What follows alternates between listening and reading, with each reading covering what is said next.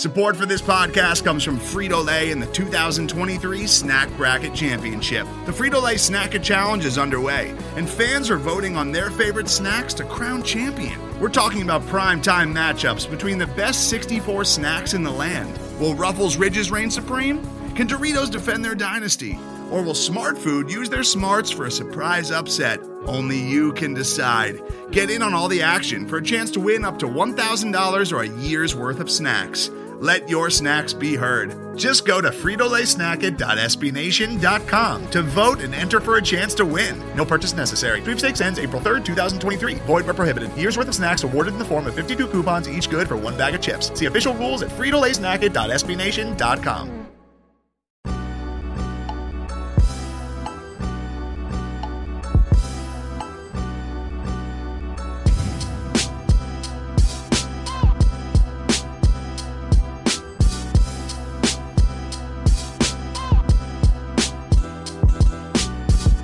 Welcome in everybody to the Longhorn Republic, your source for Texas Longhorn news, sports, and opinions with a little bit of snark built in. We are a podcast at Burn Orange Nation, and you can find more great Texas Longhorn content over at burnorangenation.com. If you like what we do, please leave us a rating or review on Apple Podcasts. It helps get the word out there. Share this with your friends where you found it, whether it was Apple Podcasts, Google Podcasts, Stitcher, TuneIn, Spotify, anywhere where you find fine podcast content. You can find Kyle and myself. Connect with us on social media at Longhorn Pod on Twitter, Facebook, and Instagram, The Longhorn Republic, or shoot us an email, longhornrepublicpod at gmail.com. My name is Gerald Goodridge. I'm your host this week, like I am every week. And I'm joined by a man who's rocking a backwards baseball jersey and a band aid under an eye. Kyle Carpenter. Kyle, how are you? Uh, hot in, so hot in her.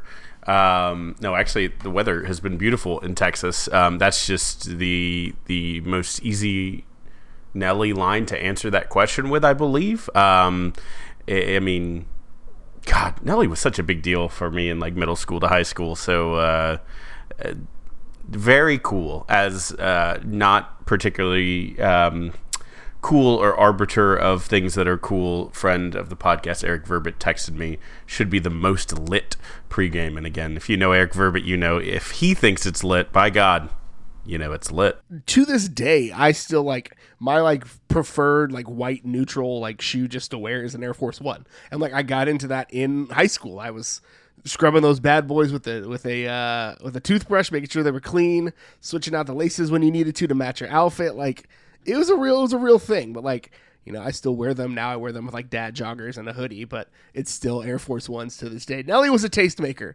if nothing else. Gerald, a man who who who should be a tastemaker, and I love Danny Davis at the Statesman, but we we, we had a, a, tw- a, tweeting exchange with Danny for his list of top four. Do you do you want to give the? Uh, you can either go deep cuts of Nelly's that you love, or or uh, just hits that that were were missing from his top four. Give me your top four. What do you? I mean, what what are you looking for when you're going to Nelly on your playlist? Oh man, that's that is such a tough question. Uh, I think for like if it like gut like shooting from the hip, I think my my top Nelly songs are probably EI, Grillz, mm-hmm. um, Air Force Ones, and Ooh. that fourth spot. It's not that I don't have one; it's that I have too many.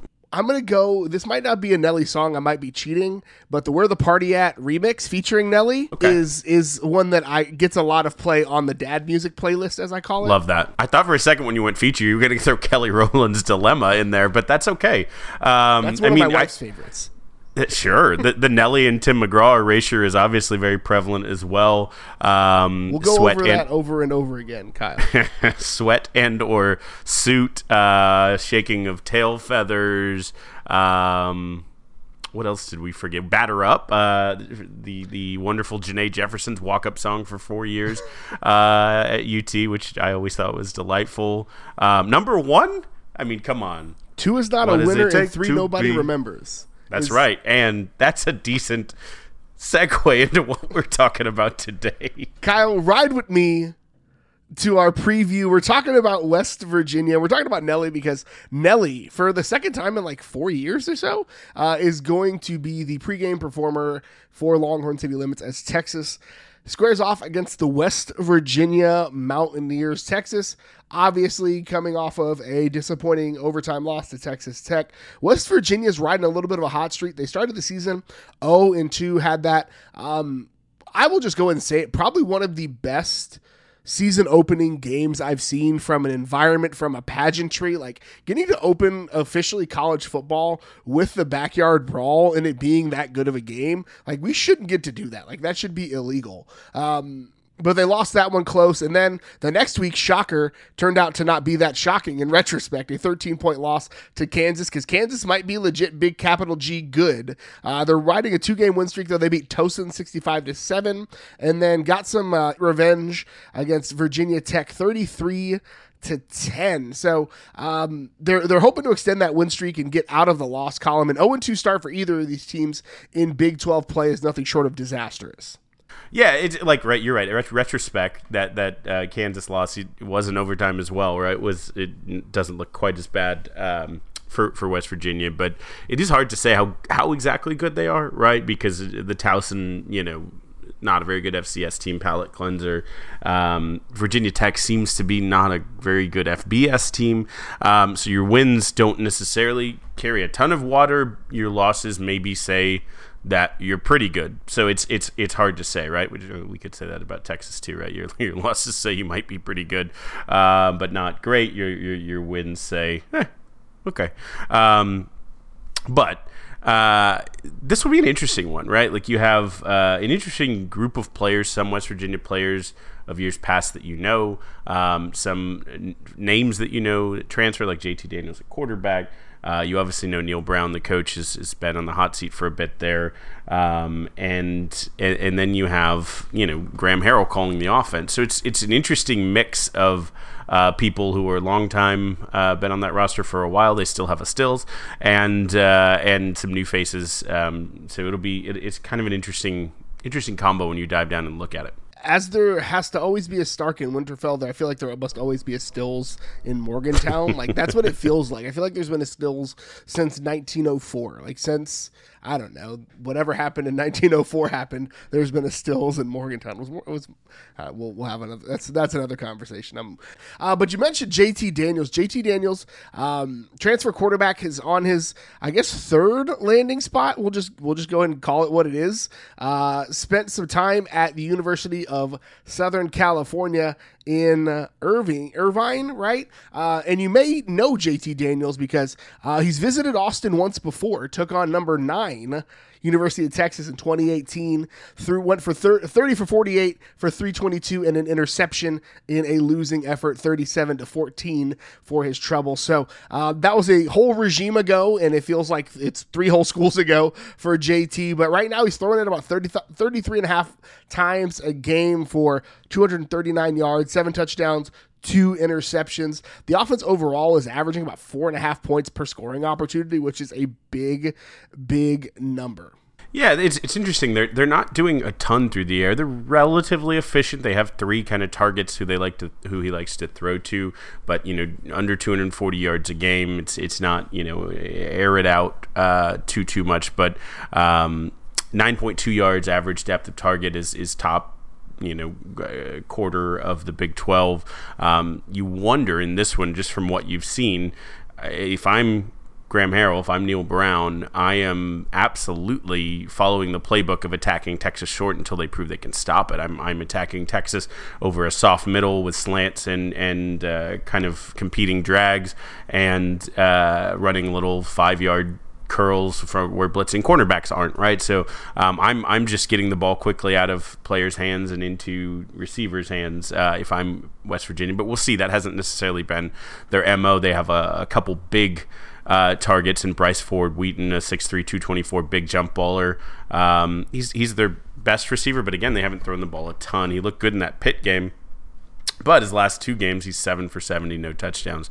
So uh, it's it's interesting to see kind of where they attack. I think I think they will run the ball a bit, but if Texas is able to get some stuffs uh, there, then then they may rely more on the passing game than they have so far this year and let's just call it what it is. That's like a big if, right? Not only is like West Virginia's stuff rate low, like 15%, that's a really solid outing for them. Uh, but CJ Donaldson is what we would call beefy. Big beefy men slapping beef, right? 6'3, 240 was a three star tight end recruit, never played running back before and has gone off in some games. Has some big. He was uh, a, revelation in a couple of spots against uh, against Pitt in that season opener. Uh, again, he's he's he's the type of running back that you he, I don't even know how to describe his game, but like he will punish you, and he's the type of running back that you know if you're on the field for I don't know, let's say hundred plays in a game, he's going to beat you because he's just going to lean on you and be beefier than you are. Dear God, if they get to triple digits in this one, um, it's bad. It's bad. Um, that should not happen. Um, they don't necessarily run the offense that facilitates that, um, but we'll we'll see. That wasn't always the case for Tech either. Um, but yeah, Donaldson is such an interesting thing. A true freshman uh, was recruited as a tight end, even though he never played tight end. He was just kind of a big-bodied wide receiver, so recruiting sites didn't know how to place him. But then he got there, and they had some injuries, and they said try him out at running back, and they're like, hey, that guy's big, and he can also move a bit. Like never uh, worked out before moving a guy that hasn't played running back before to running back. Right, right, right. Um, but you know, it, brings up memories of Big Beef Jerky and uh, Henry Melton and some others at, at UT. Right, this, the big bodies can can uh, can move a bit and do some things. So it'll be interesting because he is certainly he is their he'll start sometimes. He'll come in a, a, bit and be a change of pace because he's bigger, but also has a little pop. But Tony Mathis is kind of your more traditional West Virginia running back when you think he's a little quick, kind of normal sized. They're going to run him inside outside. He's he himself has uh, 58 carries for 272, two TDs, so it will be a two headed uh, monster. And again, it'll just kind of be about what can Texas stop, and and you know if it if it's the the shifty running back, who Big 12 has plenty of those, then eh, you know they, they stop him, then you're going to see a lot of C.J. Donaldson. If they, you know, with Texas's size in the interior of the line, if they're able to corral him a bit and not really get that big body going, um, Kansas is the only team so far that stopped him. He was 13 for 48 against KU, and let's hope UT can be at least as good as Kansas. Um, uh, you it's know, a big then, ask. You, it's a big ask sure. nowadays, Kyle. Sure. Uh, then you might see more uh, Tony Mathis. But either way, it is a team that you know they have a, a pretty good sized line. You're going to see a, a, big body running back, like we said, Bryce Ford Wheaton, 6'3", 224. Even Kaden Prather, their their number two receiver, uh, 6'4", 211. You'll see Sam James, the third receiver, who who kind of um, gets targets uh, at, at, West Virginia, though he, he, can be a little bit of their bigger plays, averaging closer to 17 yards a catch. Uh, his normal size, it's or smaller, I guess, regular size, six foot 176. But they're, they're going to go with two two big bodies and a big body running back, and maybe throw some tight ends out there. So you're going to see some beef from this team. They do have some speed, but I think this this is going to look a little bit like. Um, a little bit like what we talked about last year that the Big 12 was going to kind of more running, a little more size, get some tight ends or big body receivers uh, in the short yardage uh, situation. So I, I think um, almost you think of that as style as Big Ten esque, um, but we'll, we'll see because again, Texas has has said no, no, don't don't run that against us. Run you know 2008 Mike Leach mesh. Just just just dink and dunk us 50 times and, and we'll let you have it. Um, I, am being slightly sarcastic, but yes, it'll be curious a battle of styles of what they do and what Texas allows and everyone else seems to do. So, Kyle, you said that the, the Texas defense won't be on the field for that many plays, but I wanted to ask you this live on the podcast. Oh, no. Um, if you had to guess, West Virginia has converted nine fourth down attempts this year. Where does that rank nationally? Well, uh, we know Tech has at least six. Um, nine fourth downs might be in the top 15. Kyle, nine, that's conversion. So nine fourth down conversions. Number two in the country. So you know what? it might now they they that's nine of ten, by the way. They're converting nine of their ten fourth down conversion. So mm-hmm. things could get spicy and dicey on that front. Uh, again, that's something to consider and to be concerned about based on what Texas did because Texas Tech has kind of written the playbook on how to beat Texas at this point. It's run those run those short dink and dunk nickel and dime paper cut you to death routes, go for it on fourth down and pray that Texas breaks because apparently they're 0 for 1 on that. They broke and the fourth downs cost them. So like that's something that's concerning to me. And I think again the question for is going to be for me overall when we look at this run defense look at the defense overall is the middle. Like, is the middle of this run defense going to be soft? Or are they going to be able to put Tony Mathis on the ground? Are they going to be able to stand up to the battering ram that is CJ Donaldson, right? Just a little bowling ball running down the field. Like, are they going to be able to stand up to that? Or is West Virginia going to be able to just spam the inside runs, the inside zones, and run all over Texas? That to me is the question. That to me is the big concern. And I just don't, from what I've seen, I'm not super hopeful that those tendencies are going to break for Texas. Yeah, I mean, they're, also closer to where Tech was last week, uh, 33.43 uh, or 33 minutes and 43 seconds rather time of possession so far this season. So um, maybe maybe I, I, misspoke that they weren't going to be able to do that. I certainly pray that Texas defense will not allow someone to do that to just extend fourth downs. But if you're Neal Brown, why don't you? Right? Why why why don't you go for it uh, until the Texas defense makes a few more uh, a few more stops, right? Like you, you have to prove that a team shouldn't do that to you um, before, I guess, before uh, they stop doing it to you. That seems so crazy. I guess it's the era of analytics, and that's just something we'll have to live with. Um, the way to stop that is to keep them in third and longs and not give up plays on on third down. Right? Texas sometimes had Tech in third and longs, and then gave up large plays, which made which made it very easy to think about going forward on fourth. Um, but yeah, I, I, I, mean that, that that is a bit concerning. Um, it'll it'll rely on some efficiency, I think, from from that offense from their from their passing game.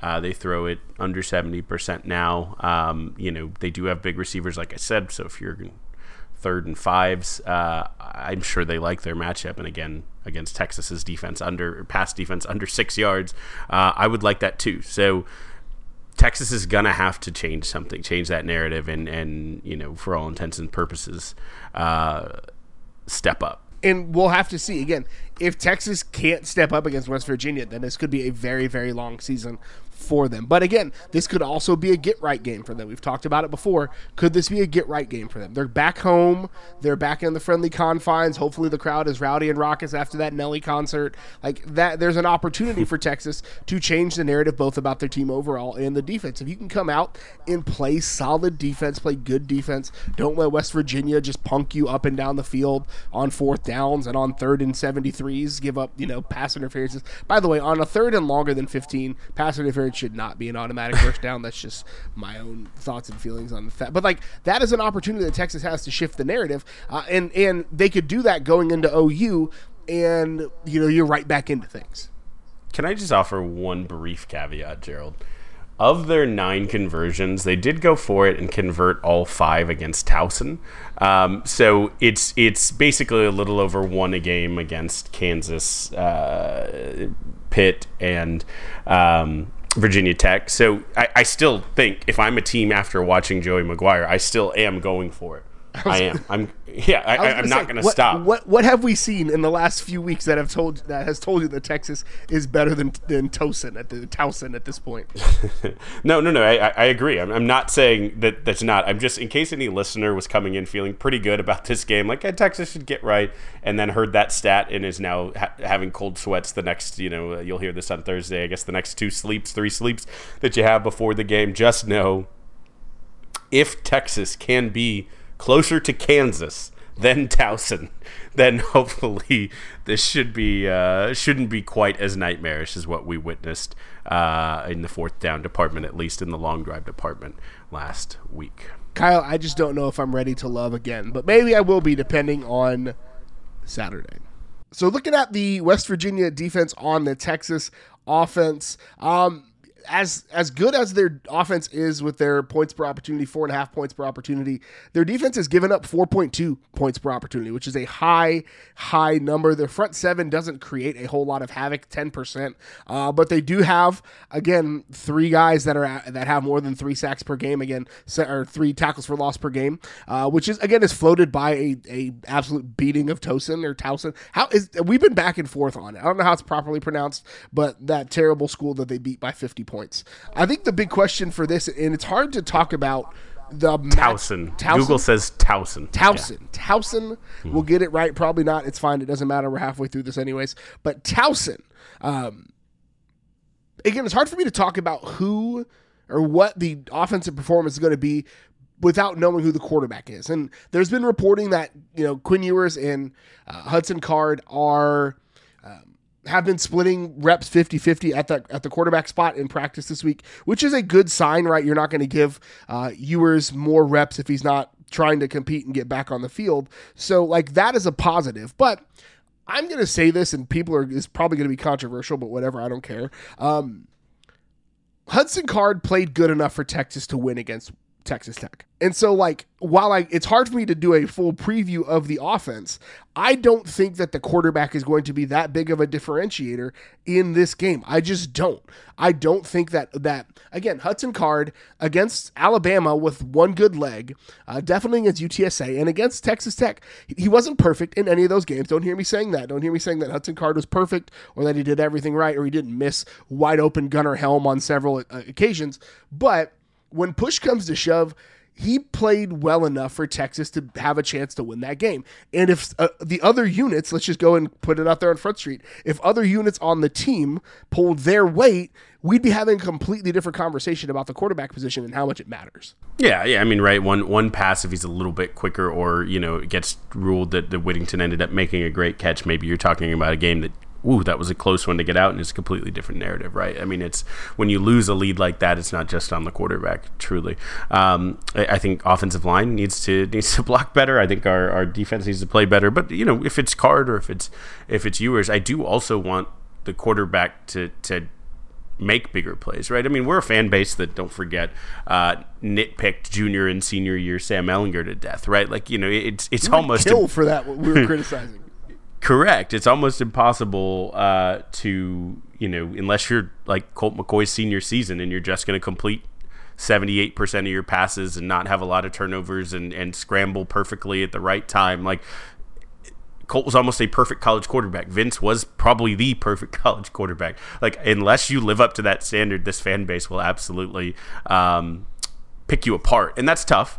Um, and, but it's fair, right? We, we've had that. We expect it. But I don't know if you were just coming back this week somewhat percent healthy that you're going to get perfect play out of your freshman um, you know looking to to get back in the in the flow of things. And I don't know that you're going to get perfect play from a whatever percentage healthy uh, your uh, sophomore um, third year quarterback who is who is you know g- good but but f- has flaws that we know right? Um, and so um, I, I hope it doesn't come back this game does not come down, as you said, to having to be on the quarterback, whether we win or we lose, making you know six or seven really elite throws in crucial times, and and you know has to hit all of them, right? Like I don't want a drive where you have to hit five straight throws to kick a field goal to go to overtime or to, to win it or whatever. Like, let's not even get there, right? You know, there is a game plan here against that defense um, where, where, you don't have to. And, and we, again, I'm, I'm, I'm splitting their season in, in two halves, right? And it does seem West Virginia against very bad teams figured something out. They were very good on defense against Towson and Virginia Tech. And I don't know that Virginia Tech's offense is, is much better than Towson's. And, and I'm not trying to be, you know, crazy no, here. They're, they're, they're quite bad. Um, so, so really they've played two decent, you know, Big 12 level um, teams in Kansas and, and, West Virginia, who I think was a little, or excuse me, in a, a, a, Pitt, who was a little, I think, overrated at the beginning of the season, but you know, is is, is a is a fair team.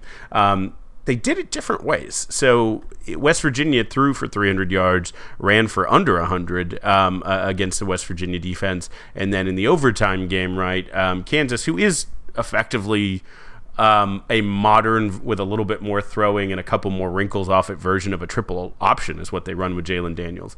Um, they they ran for 200, threw for 219. Right, Daniels also of those 200 ran for 85. So um, Kansas has one single point of failure, but um, a good one at that, right? But he, he was efficient in his 219, had three touchdowns, um, 18 for 29. So I, I, I think if Texas can be balanced, and they were perfectly balanced in their play calling, I think even split between pass and run last week, and if they can get both going, um, that will be the big thing. There's still, like you said, a Stills. There's there's Dante Stills who has a team high two and a half sacks and a couple ta- or three tackles for loss. There's still a Stills in the middle. There's still some size on that defensive line, and so it's to be hard to run for Texas between the tackles unless they figure out, you know, a, a tech line that shouldn't have done that to them. Blew up and crashed runs in the backfield. Blew up uh, the Wildcat. Blew up inside zone. Um, all of our most of our success came out on the edge. If Texas can't get that right, it's going to be tough because ideally they can they can set some things up by running, you know, five, six yards in the middle, maybe break one. Uh, you know, Roschon will run over people, Bijan will shake through people, um, and, and, and, be able to, to get into really favorable second and third down positions where Sark can really unload with the, with the crafty stuff, right? And not get to the necessity, but get to the, you know, we beat you because we want to. So if Texas can establish that running game, if they're able to do that, then I feel a lot better about card getting to use the play action. Uh, you know, whether Worthy's 100% or not, whoever our outside receiver is getting a chance to run some of those uh, those double move routes or, or, or, to run some kind of downfield crossing rub routes that seem to have worked for us. So they're going to need to be complementary on the offensive side of the ball and set some things up. I don't want to have to throw for 400 yards to beat West Virginia. That's just, I don't think it's going to be a recipe for success if Texas has to do that to to win this game, I am curious to see what OU looks like in two weeks. Uh, it might have to be it, it might be a um, less than ideal outing for Texas, but I really I'm like I said, I'm more concerned about one like can Steve Sarkisian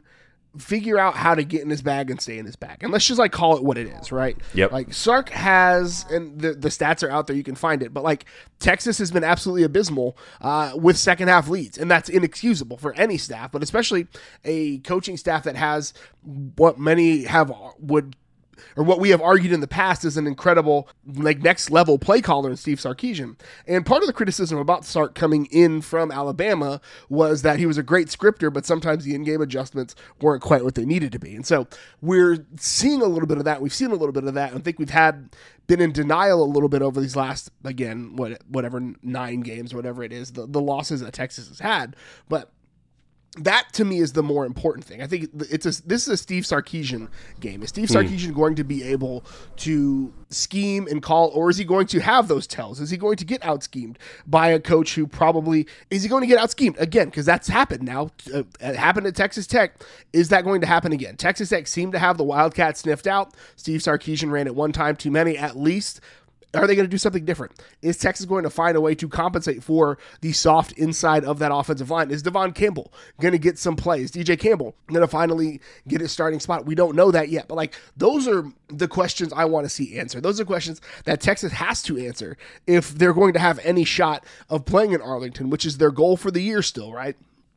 Technically, that goal is still alive. One loss, you can still control your destiny in the Big 12 uh, in a major way because let's just face it, like the Big 12 is going to have a, at least one one loss team in the conference championship game. So, like, there's an opportunity if Texas can figure it out and win out to still play in Arlington. But there seems to be a lot left to figure out, and it's the same stuff we saw a year ago. Yeah, I mean, we've talked about it before. No team in the Big 12 is is really exceptionally elite good, but but almost every team is pretty good, right? Like there were years I remember when we were in school where you know you maybe had uh, two a year, three a year games that made you even sweat a little bit, right? You went out and just beat people by 30 points a lot. Um, it's not that Big 12, right? This is um, a bunch of good teams that can beat anyone. West Virginia, I, I don't put them in the top half, but I, I'm not going to sit here and pretend like they couldn't get us, right? Like they, you know, if you if you don't if you don't kill them. You you let them hang around. You do whatever.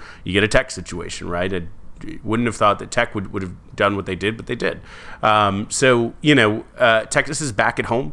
I like that. Um, we'll really find out again, like you said, two weeks when we go to a neutral site, but again away from home and play OU. But um, yeah, there's there's a bunch of teams that are that are pretty good. I think every game this year is going to be inside 14 points, probably most of them, if not all of them, inside 10 points for the majority of the game. There, Big 12 is going to be close all over for Texas and for every team this year. So um, in that sense, you have to show up. You can't have your one you prepare for and the two you try to coast by. You have to show up every week. And so we'll find out. Texas had some really awful taste in their mouth uh, for this one, right? Get up for Alabama.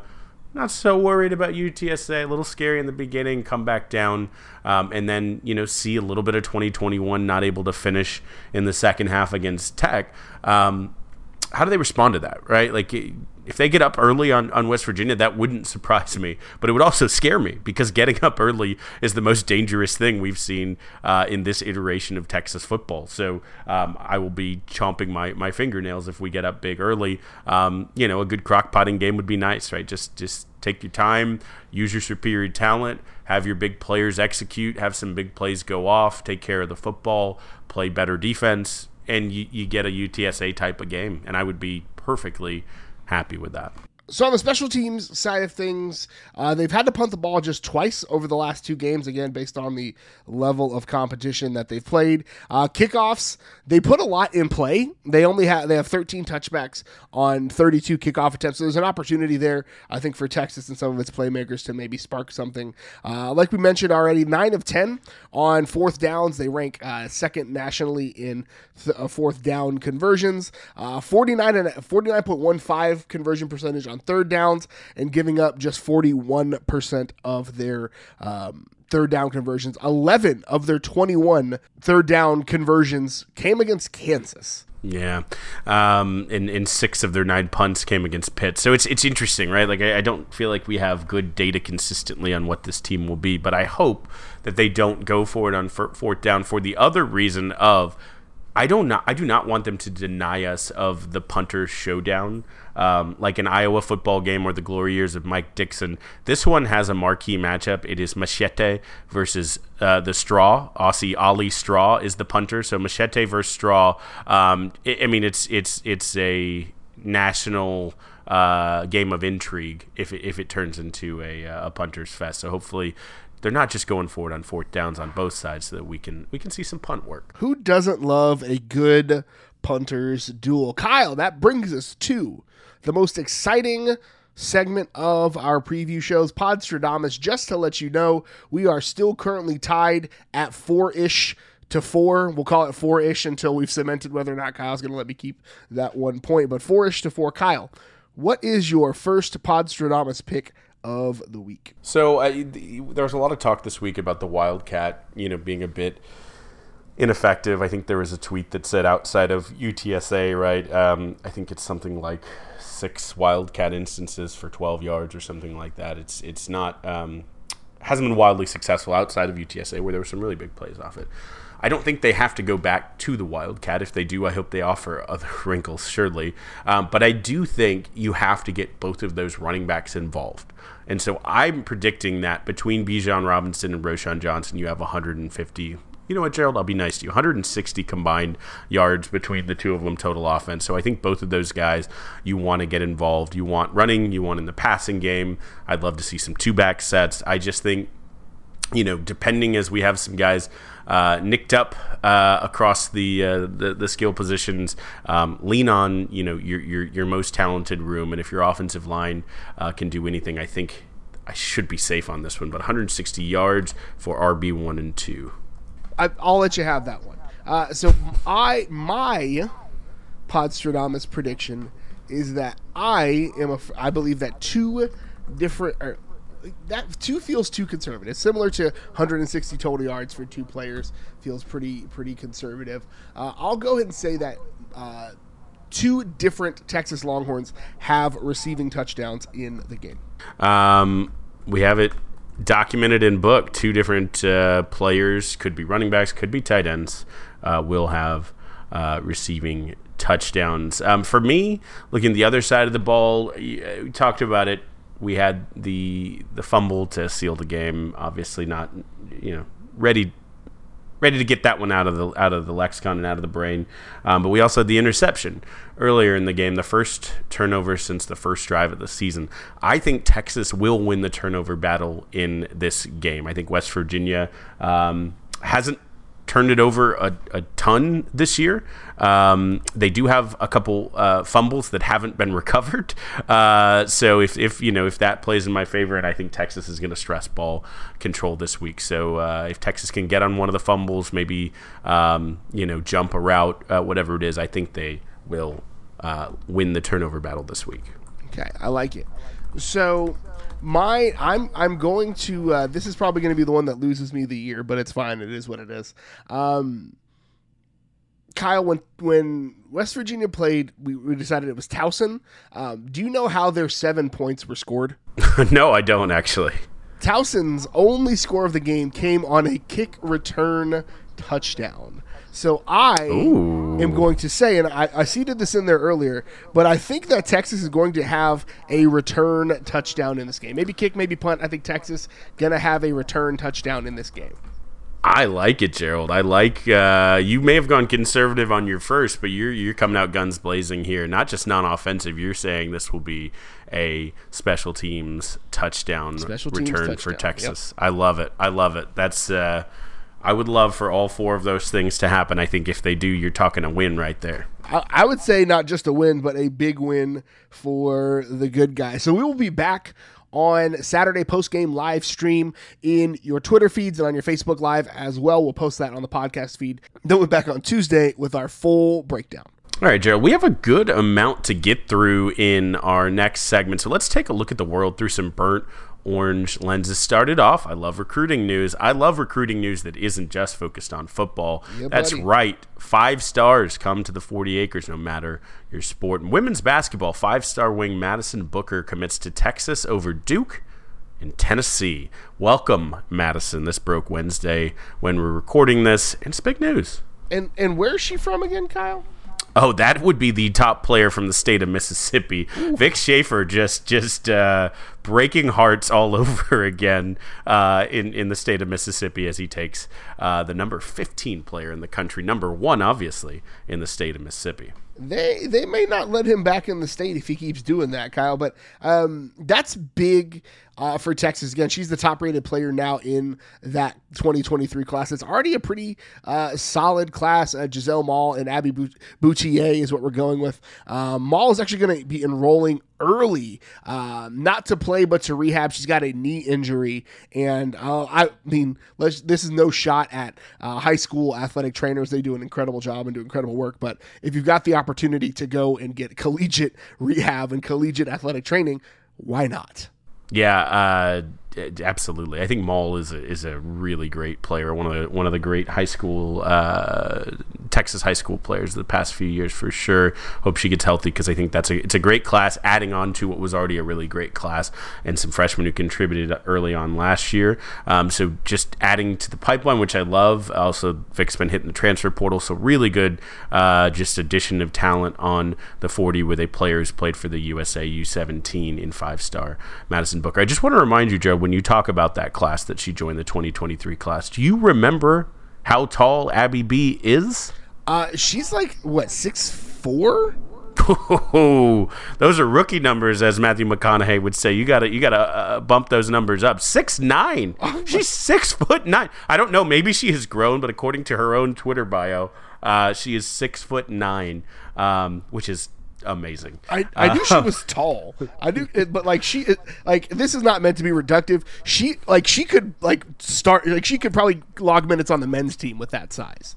I I mean, yeah, I was going to say, I don't know that the men's team, she may be the tallest basketball player on campus. I don't know that the men's team has a six nine player. I'd have to double check. If they do, I don't think they have one over six nine. Um, so, keeping it women's basketball for a moment, uh, they also announced an exhibition on October 30th hosting DePaul. All proceeds from that will go uh, to the Uvalde CISD Moving Forward Foundation, which I think is awesome. Again, Vic just is a steward of the whole state of Texas. That's a big point for him, and I love that they're doing this. Uh, and also, will be the first women's game in uh, the new Moody Arena, which I saw when I was on campus a couple weeks ago, and it's it's truly truly gorgeous. But uh, this will be an interesting one because Rori Harmon and Aaliyah Moore, obviously some of the best sophomores in the country, but Aneesah Morrow on, on DePaul is, you know, if there was a sophomore All American team, the way there's a freshman, that, that probably all three of those uh, would be on there.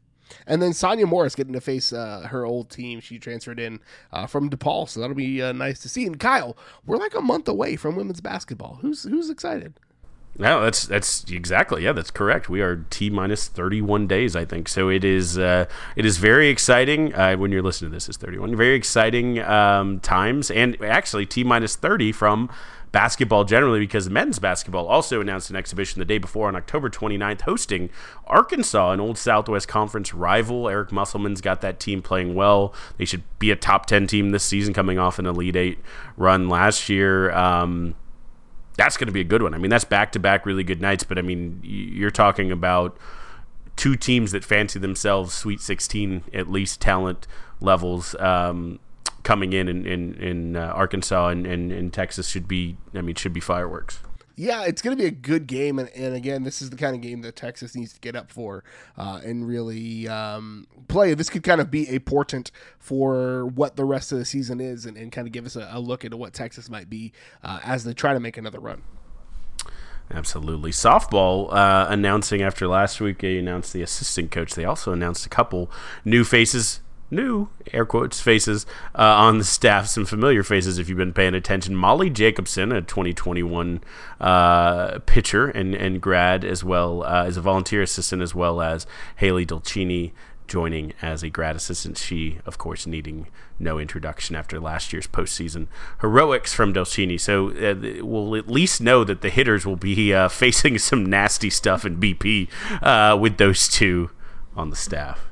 I, I love seeing them keep these players around. Like they're they are the types of, of athletes and players that you need to have um, in the bag, especially if they're if that's the field that they're going into and they're working on their graduate degrees at the University of Texas. Then like why not have them out there? Yeah, they're, they're, they both were uh, were I believe grad transfers. At, both were at least uh, one year transfer portal players. So I think both grad transfers. So fantastic that that environment exists for them and they can stay with the team and keep contributing. Um, speaking of contributing, Trinity Byers continues to tear up the pitch, uh, earns the Big 12 Conference and some national honors. Second straight Big 12 Conference Offensive Player of the Week. Also tabbed Top Drawer Soccer's National Team of the Week. Had a brace against Tech just to put things right in the world uh, last week. Uh, in, in keeping it on the pitch. Soccer also got a top 50 commit from Solar SC captain. Of course, that's the uh, the team formerly coached by Derek Missimo, um, and it produced Trinity Byers and Lexi Missimo, and I think six or seven players on the, the team currently. Um, their captain and the first commit in the 2024 class top 50 IMG uh, and top drawer soccer player Lola B. Foley. So um, they were at the game, uh, the Alabama game, or maybe the UT, I think the Alabama game. Um, and there was a picture with her and two other uh, teammates from Solar SC uh, who were all top 50 rated. And just uh, Lola posted it with the uh, the caption Longhorns number one recruiting class. So excited, excited to see if we can keep that Solar pipeline going. Then keep getting them commits. Soccer Cruton, baby. Let's keep That's it up. right. Love it. Uh, this is maybe my favorite story of the week. Roschon Johnson named semifinalist for the William V. Campbell Trophy. You, you, and I have both said it. Like, as good a human as he is a football player, and he's a pretty darn good football player. So, uh, very excited for him. Obviously, friend of the podcast, Sam Acho, won this uh, a few years ago, but uh, very excited to see him get recognized just as a as a as a intelligent, upstanding young man.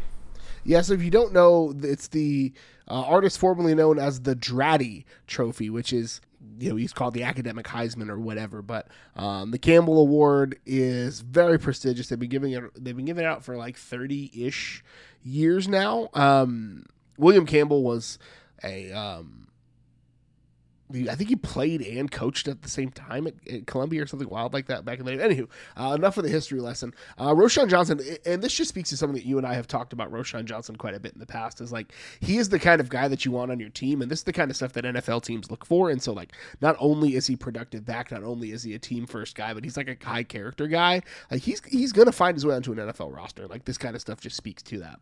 Absolutely, I uh, yeah, guy everyone will be rooting for. Another just if it wasn't that one, this is my favorite.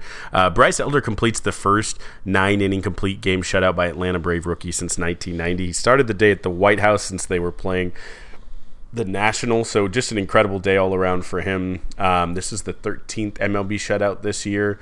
And just want to point this out. In his four starts since he got called back up from the majors, Elder has posted a .66 ERA, 0.85 whip with 28 Ks over 28 innings. That's like prime Pedro numbers. Um, really excited, and he has an incredible beard that I hope he takes with him into the playoffs. Jordan Spieth and Scottie Scheffler win the President's Cup, and then today it came out that Jordan Spieth Family Foundation also announced a $500,000 gift to the Children's Health Plano campus, the largest gift in the foundation's history. I mean, that's just incredible stuff. Good people, good golf. Love to see it. NFL, I'll, uh, I'll, I'll, let you vote, Gerald, and then I will uh, I will vote. Uh, who was your NFL Longhorn of the week? Uh, Devin Duvernay won me some fantasy games, so let's go with that one. He was my flex in a couple spots. I needed a few points. He got me the points I needed. Uh, he has not played an NFL game this year without a touchdown, two catches, 25 yards, and a touchdown, two punt returns for 55 yards. This we're, we are witnessing, folks, a Duve breakout game. Geoff Swaim also had a touchdown, so that's exciting. I'm surprised you didn't go Brandon Jones, getting nine tackles, one PBU. Um, selfishly, I want to say Justin Tucker just so I can say the stat. He became the, the third kicker in history to hit 50 from 50. Uh, he had a 56 yarder, and it was his 50th over 50 yards, which is wild. And then uh, I'm going to go ahead and give it, though, to Jordan Hicks 14 tackles, it's one pass number. breakup. He gets better with age, man. He's like a fine wine. Jordan Hicks. All right, Gerald. Um, let's take it home now with a little Godzillatron. What have you been watching? Uh, so nothing revolutionary. We've been watching up with with uh, Rings of Power. I'm enjoying it. It's getting better uh, by the by the episode.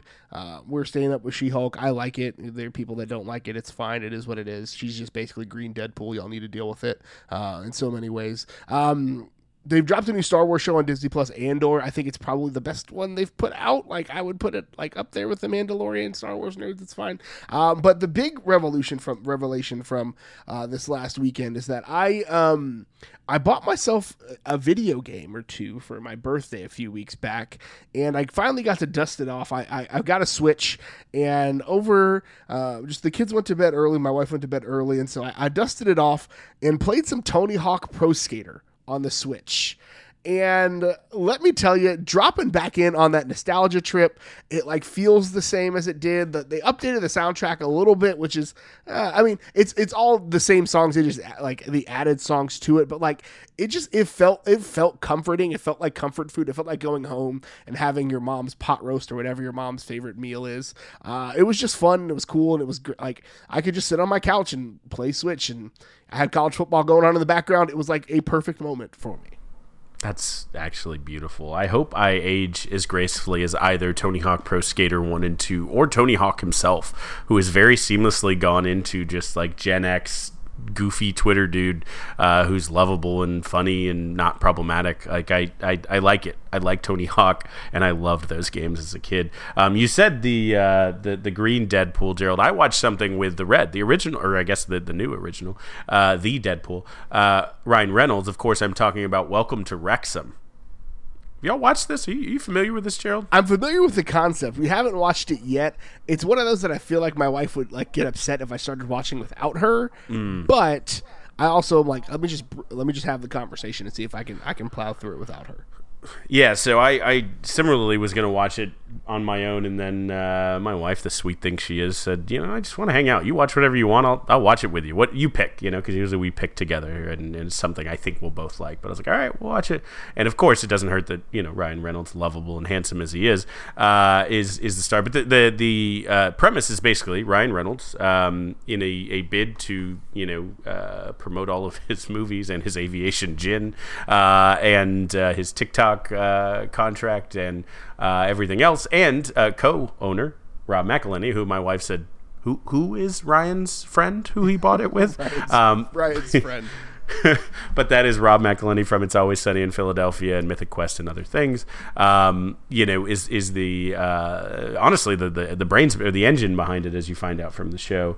Um, it, we're caught up. I don't think it's over. I believe they're still releasing new episodes. We watched like nine of them. though. they're short. They're good. Um, but it's a beautiful like even even I, I love soccer. I do. My wife, um, not as big a fan, but she loved like the small town charm of it. Like it's a sixty thousand person town.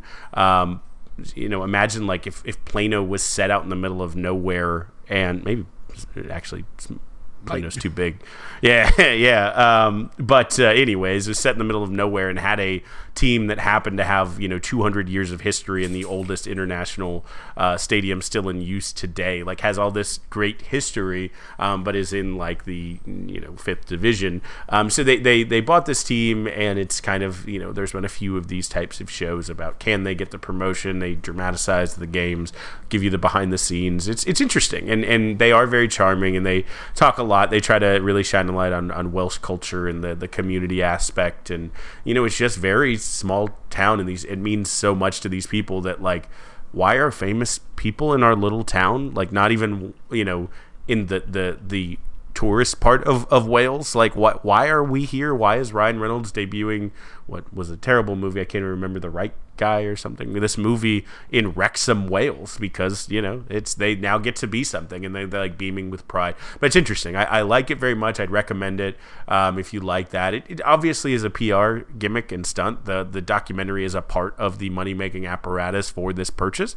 So you know do with that what you will. Um, but it, it's feel good not because of the two owners, but because of the people. Right, these sweet Welsh people who are honestly just so proud. Like I always said this, Gerald, and I know this will hit close to your heart when I went to Barbados for my honeymoon, I had never seen a group of people where every single person that you met was a like national ambassador, right? Like everyone from Barbados is so proud of Barbados, wants to tell you every everyone's a tour guide. Like, oh, you should go here, do this, do like everyone is so proud and happy and like no one is upset that you're visiting their country. They think it's the greatest thing ever. Uh, and I get that same vibe from at least the, the folks in Wrexham, uh, that, that, Welsh people are very much the same level of pride.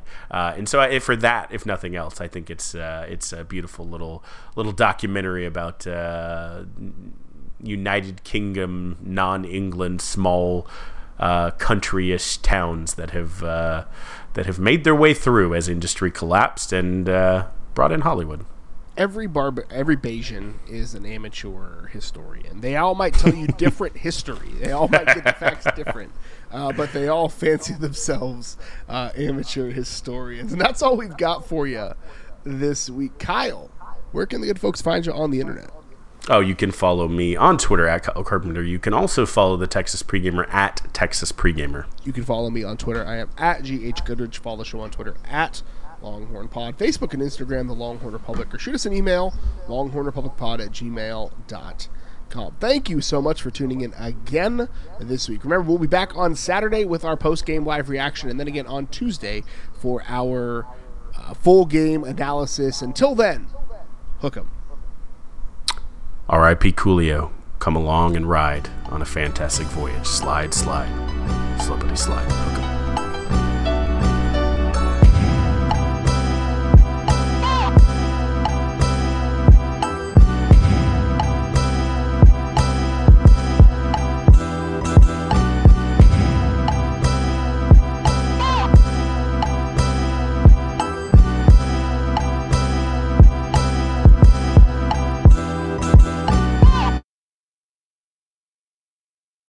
Today's episode is brought to you by Cars.com. With over 2 million vehicles and 50,000 more added every day, Cars.com will match you with the perfect car for you, your budget, your life, your style. And if you're ready to say goodbye to your current car, Cars.com will get you an instant offer to cash it in. Just start by entering your license plate and get matched with a local dealer who will write you the check. So whether you're looking to buy or sell, just go to cars.com. It's magical.